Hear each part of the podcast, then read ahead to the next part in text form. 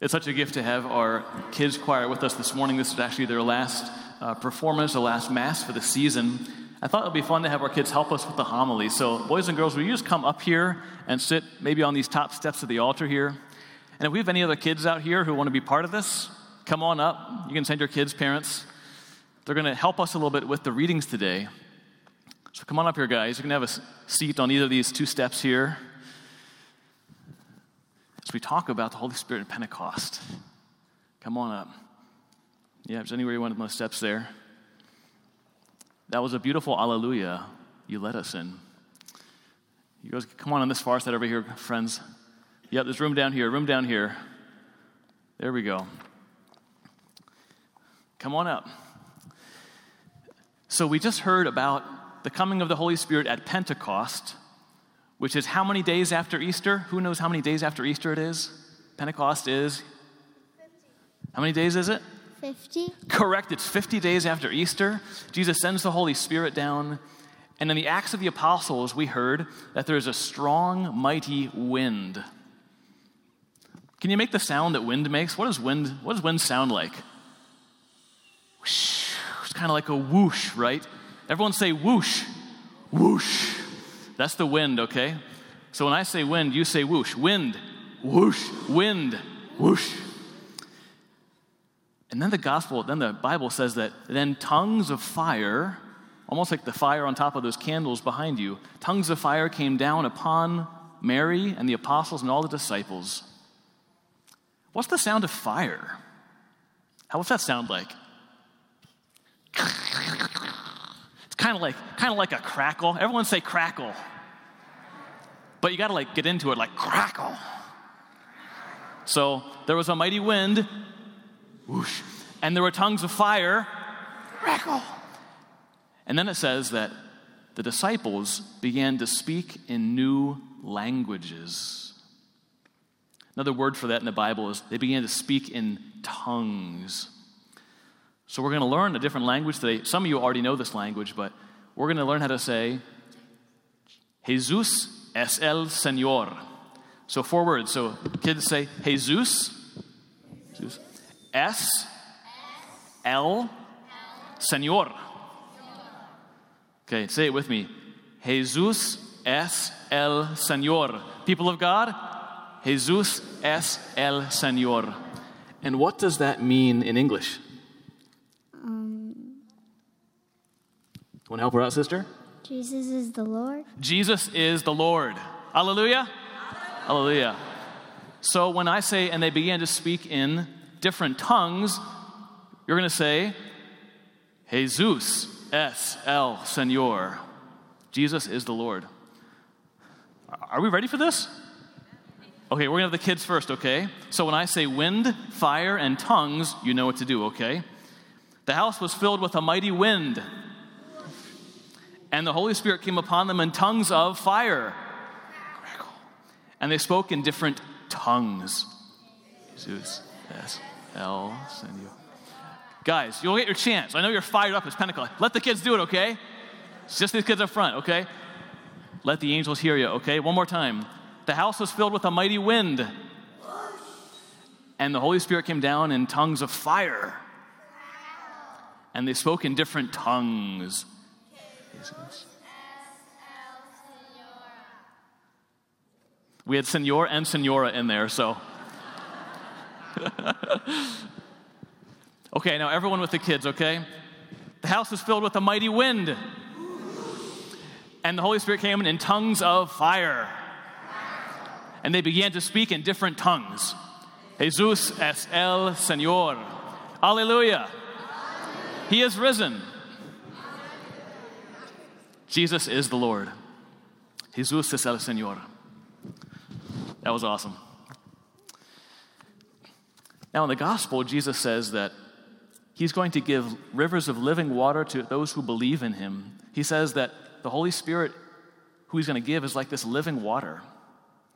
So now I want you kids to tell me, and you can raise your hands, about talking about water.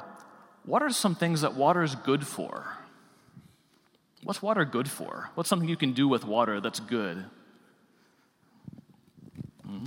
You can swim in it. You can swim in water, yeah. You can have fun with water, right?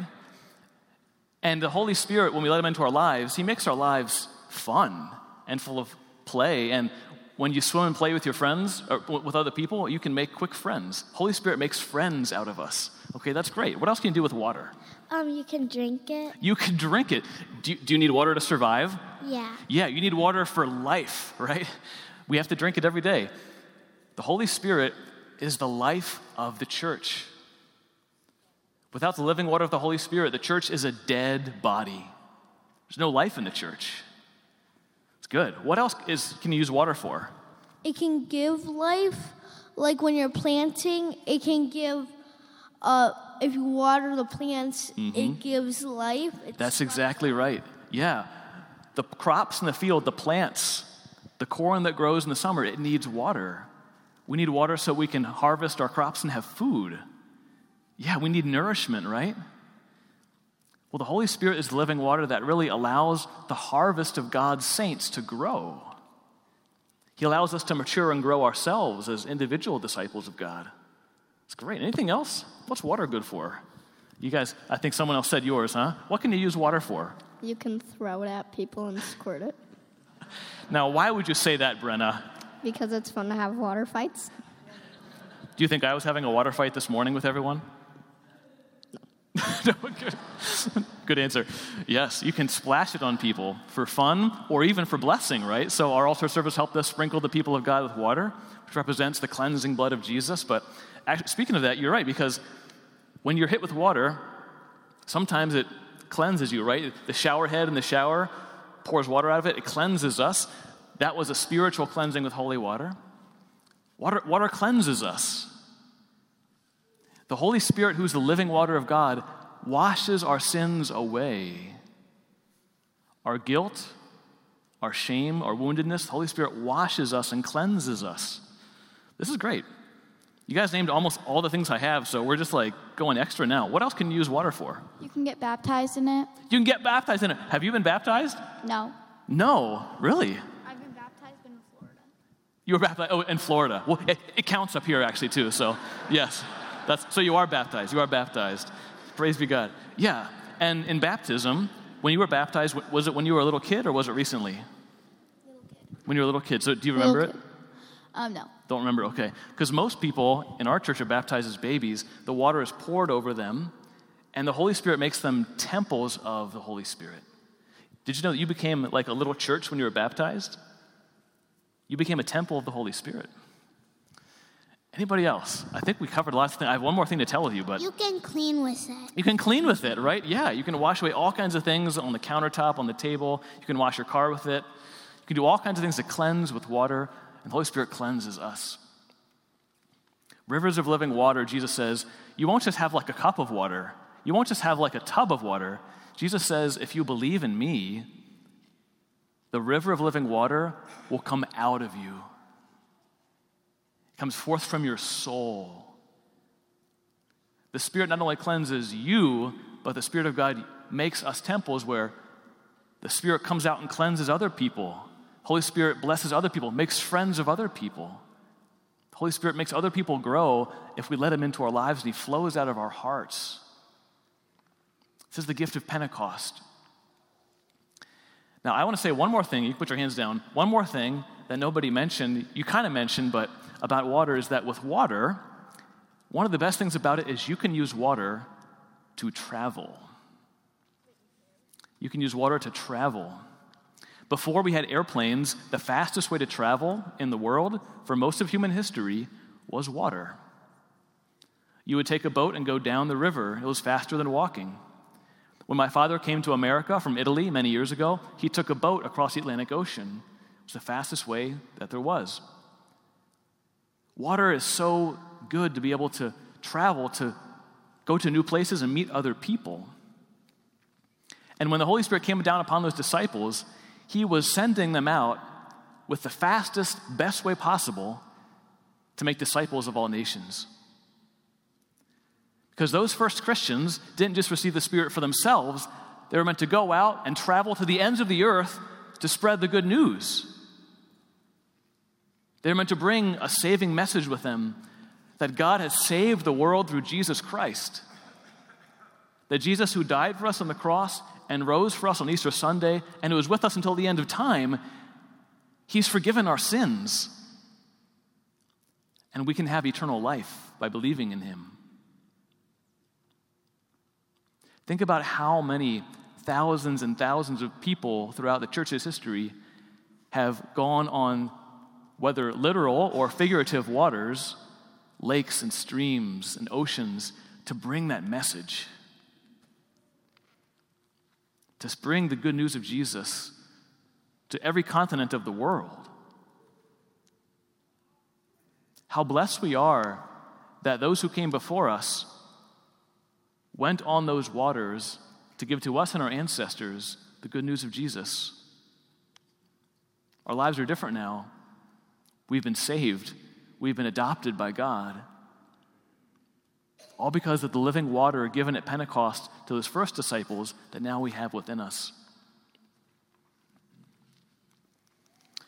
Boys and girls, Jesus loves each and every one of you. He's with you always.